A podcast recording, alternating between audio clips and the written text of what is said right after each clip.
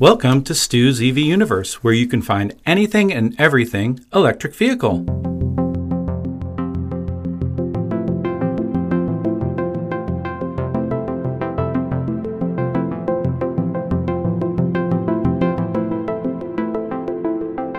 This is the second part of the two part interview with Jason Hill, Chief of Design at Aptera. We continue talking about this innovative vehicle and answer some listeners' questions on EV design. Make sure to listen to part one to hear the rest of this thought provoking interview. Enjoy!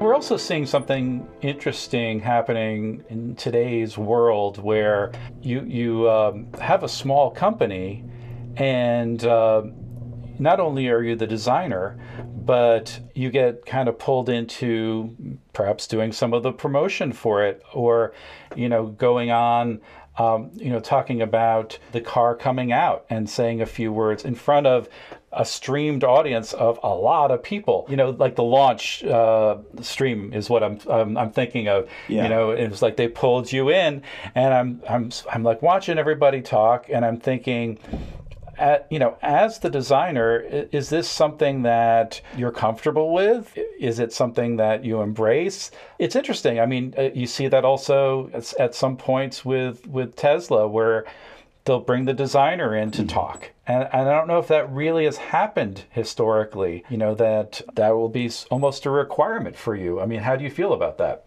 Um, a couple things happening there. One is we have leverage, immediate leverage with uh, technology now, right? Whether it's uh, the internet, but essentially we're leveraging, you know, untraditional routes to reach, and that's what it is. That's what reach is. Um, there is traditionally, depending on the company, they're either using design as a you know as, as a brand tool and celebrating the designer or designers. In this case, you know, it's this is not about me. There, I'm relating some of the the process of it, which which I'm helping to to to work, but I want the vehicle to be judged and the company and the product to be judged without the person because the vehicle and the product have much more, let's say, staying power, right? This this has to outlive me. It can't. The the company, the vehicle, the whole process has to be bigger than than a person. Now, the, that we can help tell that story, whether it's the founder's perspective, whether it's the engineer's perspective um, which I think we'll have some great information coming from our Italian partners pretty soon because it's it's great to hear their you know take on it, right? Um, and then I'm I being being an educator for so long, in addition to my professional career um, and experience, I really liked the um, ability to spark imagination and and help craft that that interest in something. So I like to talk about these things, and I like to put it in, you know, in, let's call it framing. You know, for example, we're like I said about the uh, the future pulling us forward, right? We're not pushing technology; we're kind of letting the future pull us forward. And we have to be optimistic that efficiency in solar, efficiency in batteries, efficiency in everything is going to improve, and that helps with the authenticity so back to the, the shape and the update, we kind of have an evergreen product, meaning we can improve on the software over time, we can improve on you know minor things, but we're really not going to change the shape. The shape is kind of set. Doesn't mean we can't make other vehicles in other configurations, but this one is a very special. That's why it has, you know, a little bit of brand recognition with our logo, and it's also why the vehicle it doesn't need a name it's just Aptera. Yeah, I like that. And I guess maybe to bring things to a, like a little more of a micro level right now, just personally, I'm I'm very curious about the wheels. The wheels, my understanding is that they have motors built into them and three wheels. You know, so what are the the benefits of that, and uh, what are perhaps some of the drawbacks? I, you know, I'm I'm thinking. I grew up in New England, so uh, I'm thinking potholes. What is the real world yeah. experience going to be like, you know, for an Aptera driver? Uh, let me answer your first question and then address your second one. The first question is the in wheel motor, which was co developed um, with Elaphe. Elaphe provides some production in wheel motors. They have amazing technology, um, and they had to work with Aptera to kind of not adapt, but make the best motor that would fit our use case, weight of the vehicle, uh, the need for three three drive system, um, and it, it's amazing. But Oh, sorry. sorry, then we so that's the Elaphe question, right? That's our most efficient way to put motor or put power to these these wheels. Um, your second question about the dynamics, uh, the beta vehicle has been testing repeatedly um, over the past months, both in simulation and in real world, to map out all those, you know, hard curb pothole conditions. And, and we we've gone. Uh, I was addressing this last week too. We we now have the final, let's say, steering envelope, so we know how to eliminate any conflict where when you turn uh, and you're under uh, suspension, your wheel pants are not going to come in contact with the ground, right? And it just it was a process that was a long time coming because we we were constantly adjusting the, the the envelope to optimize it. Once it's optimized, then we can go outward and say, okay, let's optimize this the shape and the bottom of the wheel pants. Um, we're conscious also, you know, New England, we're conscious of water and, and snow buildup. You know, we have we have to be careful about the wheel liner that we don't we don't restrict the uh, the tire within a wheel liner where it causes hydroplaning within the wheel pan. Right. And that's something that I learned. I, I wasn't, you know, even prepared for that, but I've always known we have to, you know, keep debris out and, and also, you know, mud and, and uh, build up like that. You know, example, we always got the question, is there going to be a windshield wiper? Yes, there is. And, you know, eventually we had the ability to release what that is, where it is. We know the supplier, we know the range, all that.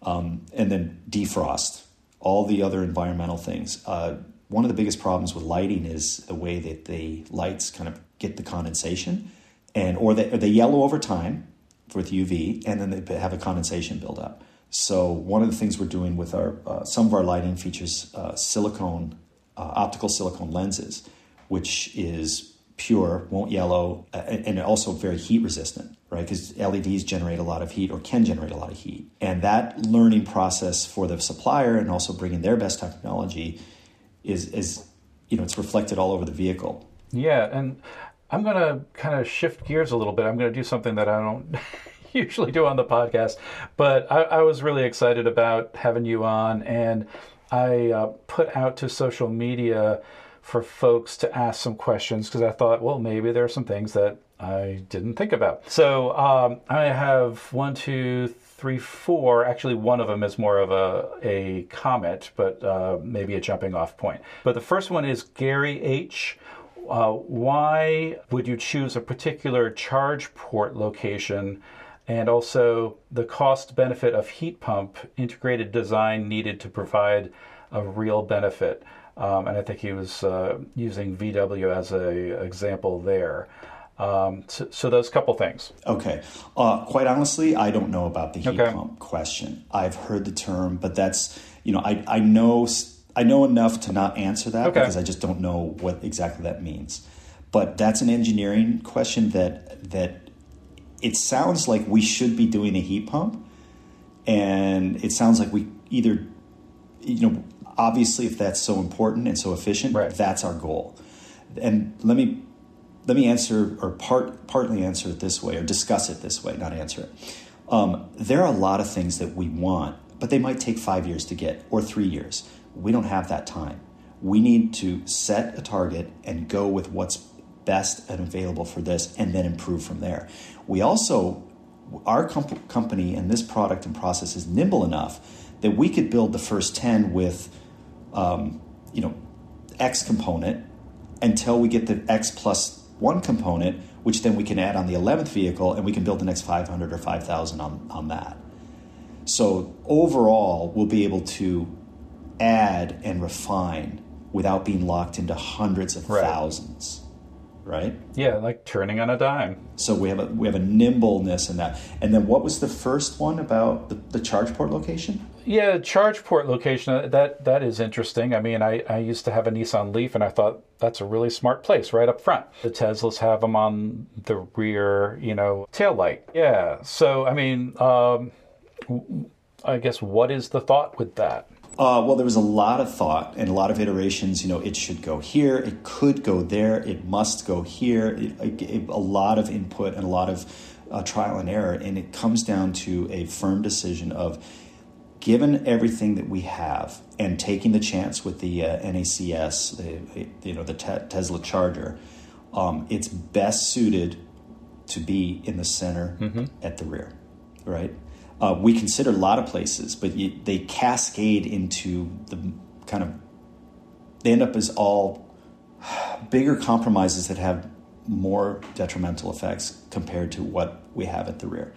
And the rear is interesting because we've got the center location, so you don't need to be, you know, which side is it on. Um, it's a very small, excellent package. It uh, isolates the, the, the charging ports so we can, you know, protect for environmental conditions. And it just, in the end, it's just the best place for it to be from from all angles. And for this specific vehicle. Well, and that's interesting too, uh, because I, I had a old Mercedes back in the day, and it was right in the middle and the back, and uh, you know, uh, kind of flip up the uh, the license plate to fuel. So that, yeah. that's really cool. Yeah. So and and, and let, us stay on that back there for just a quick second. Um, our alphas, you had to flip the plate up, but you can't hide your license right. plate legally. So that's why they moved to the side.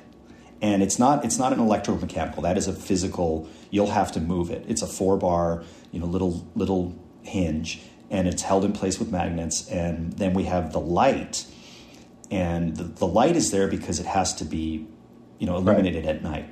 And there's some very specific rules about lighting a motorcycle license plate, and it can't be too bright, and it has to it has to meet photometry over the entire plate of a certain um, amount. And we went through all kinds of ways to get there. And in the end, we're doing it with a single LED and a silicone optic that is brilliant in its efficiency and its effect. And then we got, okay, so what do we do with the reverse indicator? And we move them from the left and right to, to that uh, circular module because we have to indicate that we're in reverse. And it's very easy to add a few more LEDs um, and have that have that uh, function, right? And because frankly, we needed we needed the space left and right in the tail lamps, uh, just for area required for illuminated area and right. the intensity. Okay, that's really cool. Sure. Next. Yeah, we have a question from Daryl C. Thoughts about vehicle to home? I, you know, I guess we've been seeing a lot of stories about that lately. The F 150 Lightning uh, perhaps is the best example of that, where you can, in case of a power outage or something, you could feed power back into your house. What are your thoughts on that? Uh, my thoughts on that is it sounds great. I don't know how to do it because I'm not. A, I mean, I'm right. not an electrical engineer.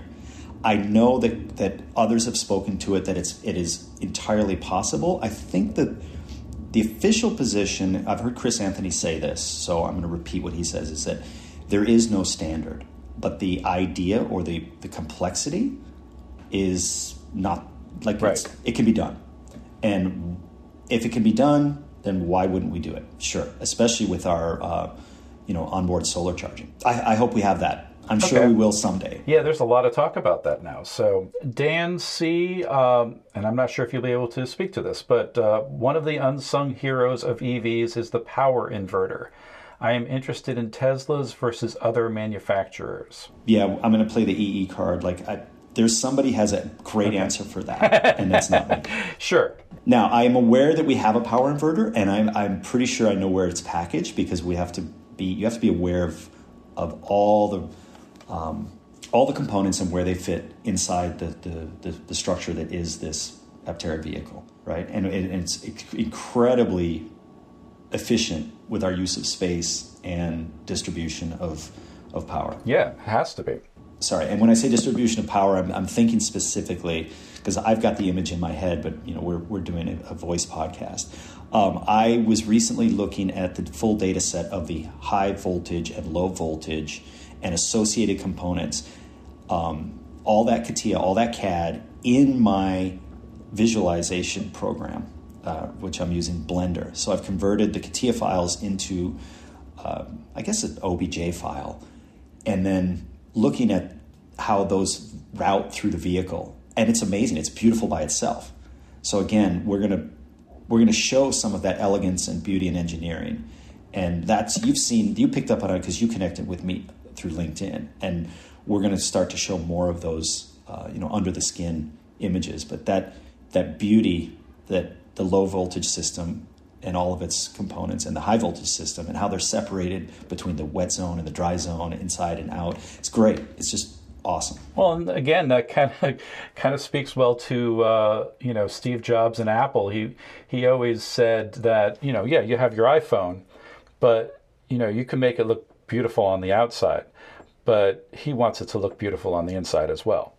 And I think the beauty on the inside yes. has to do with efficiency and and logic and doing it the way it should be done. So that that's really interesting. There's a profit margin available for that mm. beauty. So you're not in a race to the bottom where you're doing, you know, you're cutting margin to get more, um, let's say, market share. And Apple's a perfect example of that. And uh, the last one I have, I said, uh, you know, this I think more like a comment, but I think it's interesting. It's Ray C and uh, Ray says, take a look at the new Hyundai Ioniq 6's design. It says a lot as to aerodynamics, but everything has limits as reflected by aircraft designs, since people, cargo, fuel must be carried. Many EV owners do not correlate speed versus efficiency and go very fast, reducing range and increasing cost of operation, just like the planes I used to fly.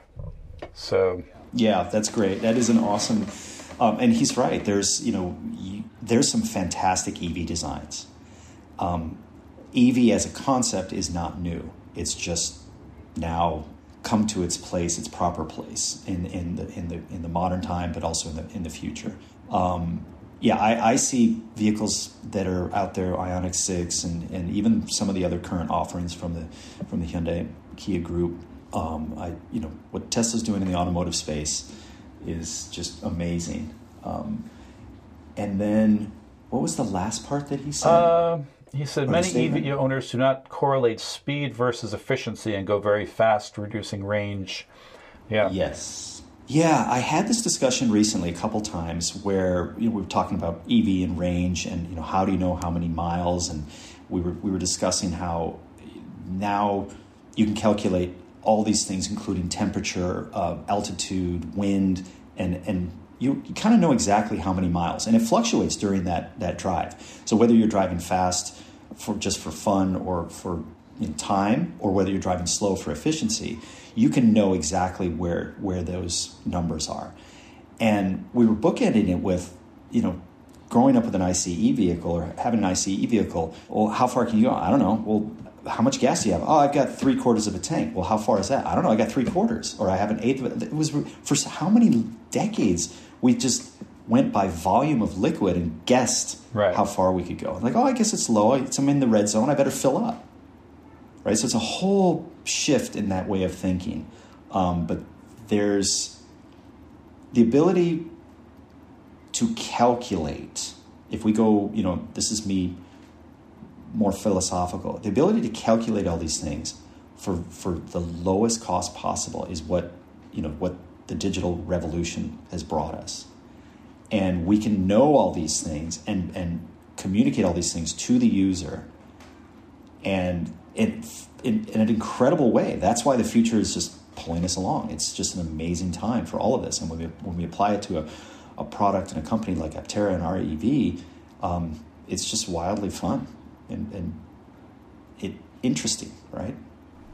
Yeah, and, and the the education piece, you know, is just so important because um, the EV I had before the EV I have now was a, a 2011 Nissan Leaf. So they famously called, you know, it the guessometer as far as range, because that was really the early days of, you know, the the the most modern EVs that were out there. So we've come a long way, but I, I still hear stories of people with like F one fifty Lightnings, and and I think it's going to be an ongoing um, challenge with people that are brand new to EVs um, not understanding that cold and speed and wind and rain and you know a lot of these natural you know effects will have an effect on your range. Sure. It's it's a whole different way of looking at it. So that that's a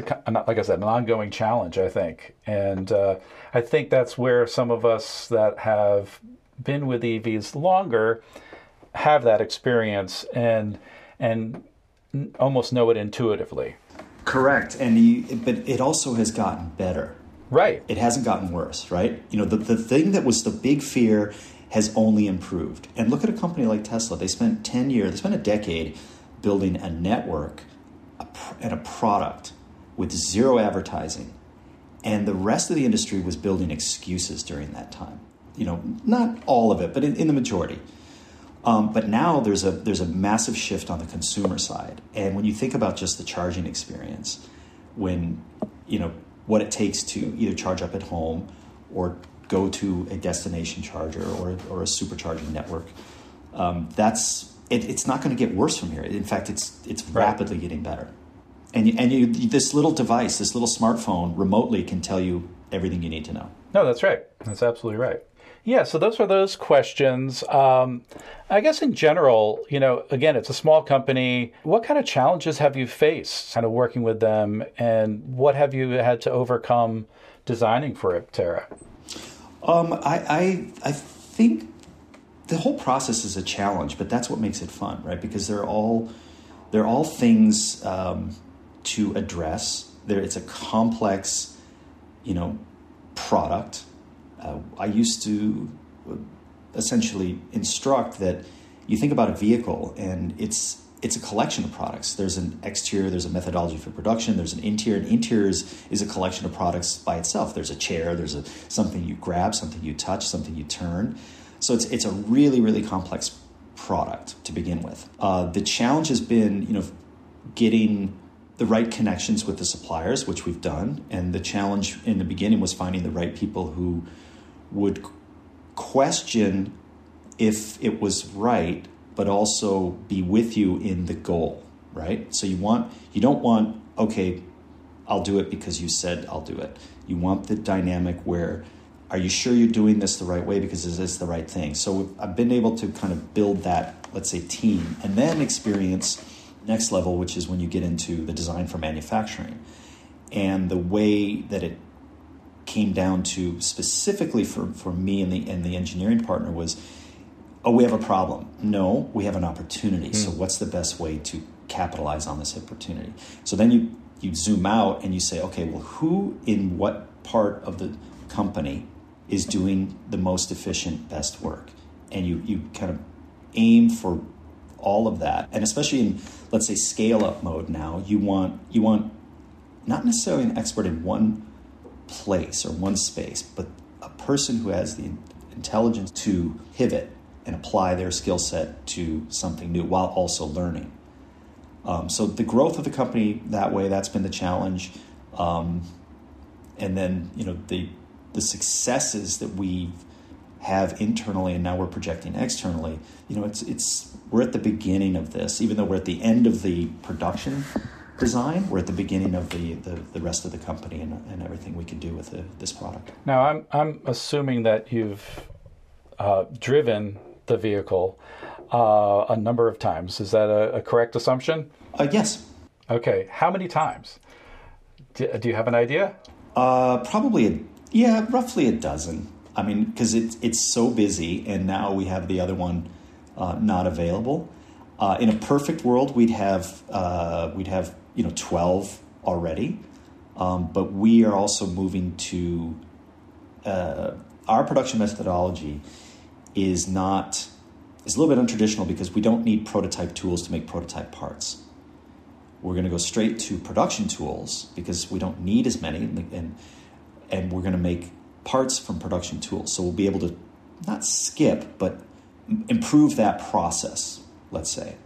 Um, and i think you'll be I think we're in a few days. There's going to be a really interesting production, you know, official Aptera kind of. This is how we're doing what we're doing, and it'll address a lot of those questions. Okay.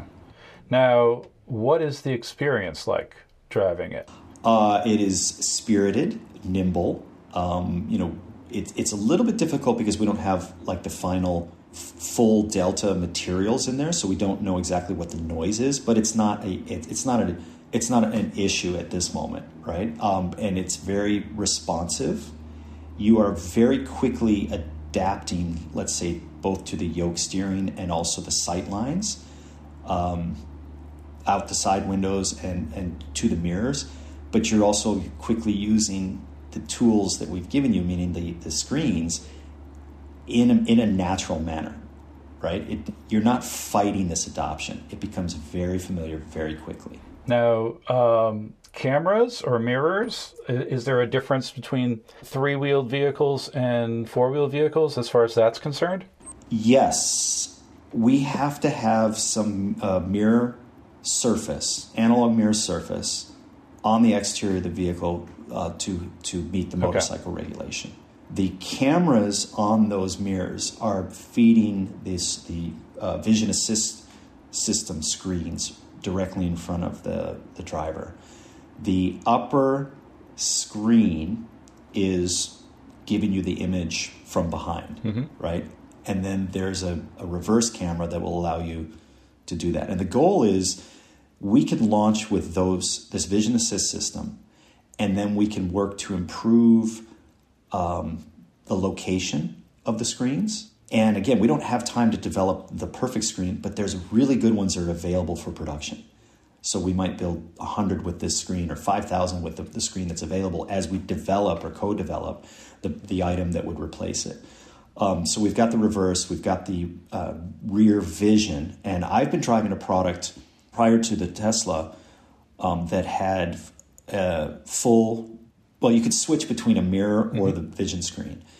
And for three years, I, I, I never used the mirror. It was, you just get used to seeing the vision screen, and it's better. And there's a lot of cars now that have that. That it's it's a screen mirror, that yeah. is a mirror, right. is a screen, is a mirror, is a mirror. yeah. Um, we we don't need a mirror in the center on the inside. Right. We need a screen. The mirrors on the outside are for regulatory purposes. Is that a little maddening as a designer to uh, kind of be limited in that way? Um, excellent question. I'll answer it this way. Our mirrors are really cool, but it would be great if we didn't if we didn't need them because it would be less aerodynamic disturbance. Right. And we would like to maximize that efficiency. Right. Because that's what this is about. Right. Then uh, also something I'm curious about. You're living in the here and now. Aptera's, you know, launch edition, really hot. It's where everybody's kind of focused.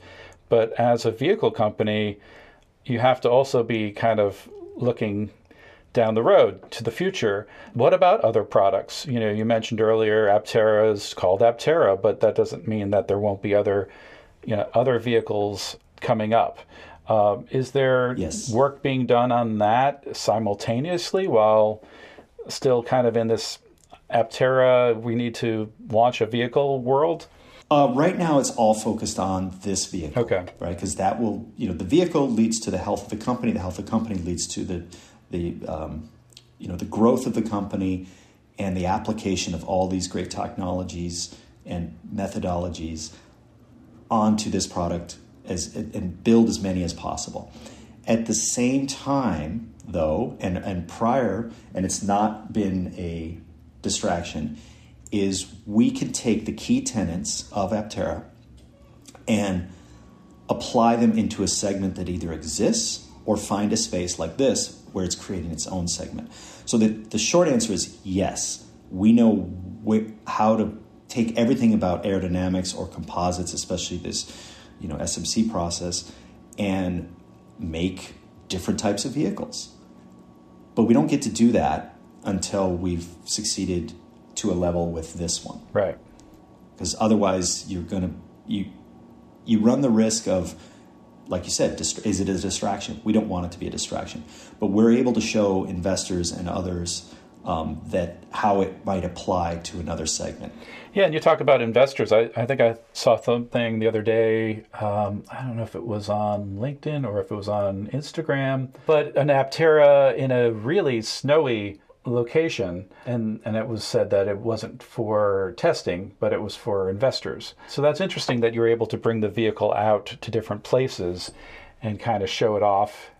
Yes there there was a specific event um, you know the vehicle was in uh, Modena Italy at the CPC group. Okay. and it turns out that you know Saint Moritz or Saint Moritz in in Switzerland is not that far away. And there was this, an event where um, it would bring together a lot of interesting entrepreneur and investment opportunities. So that's why it's in that location.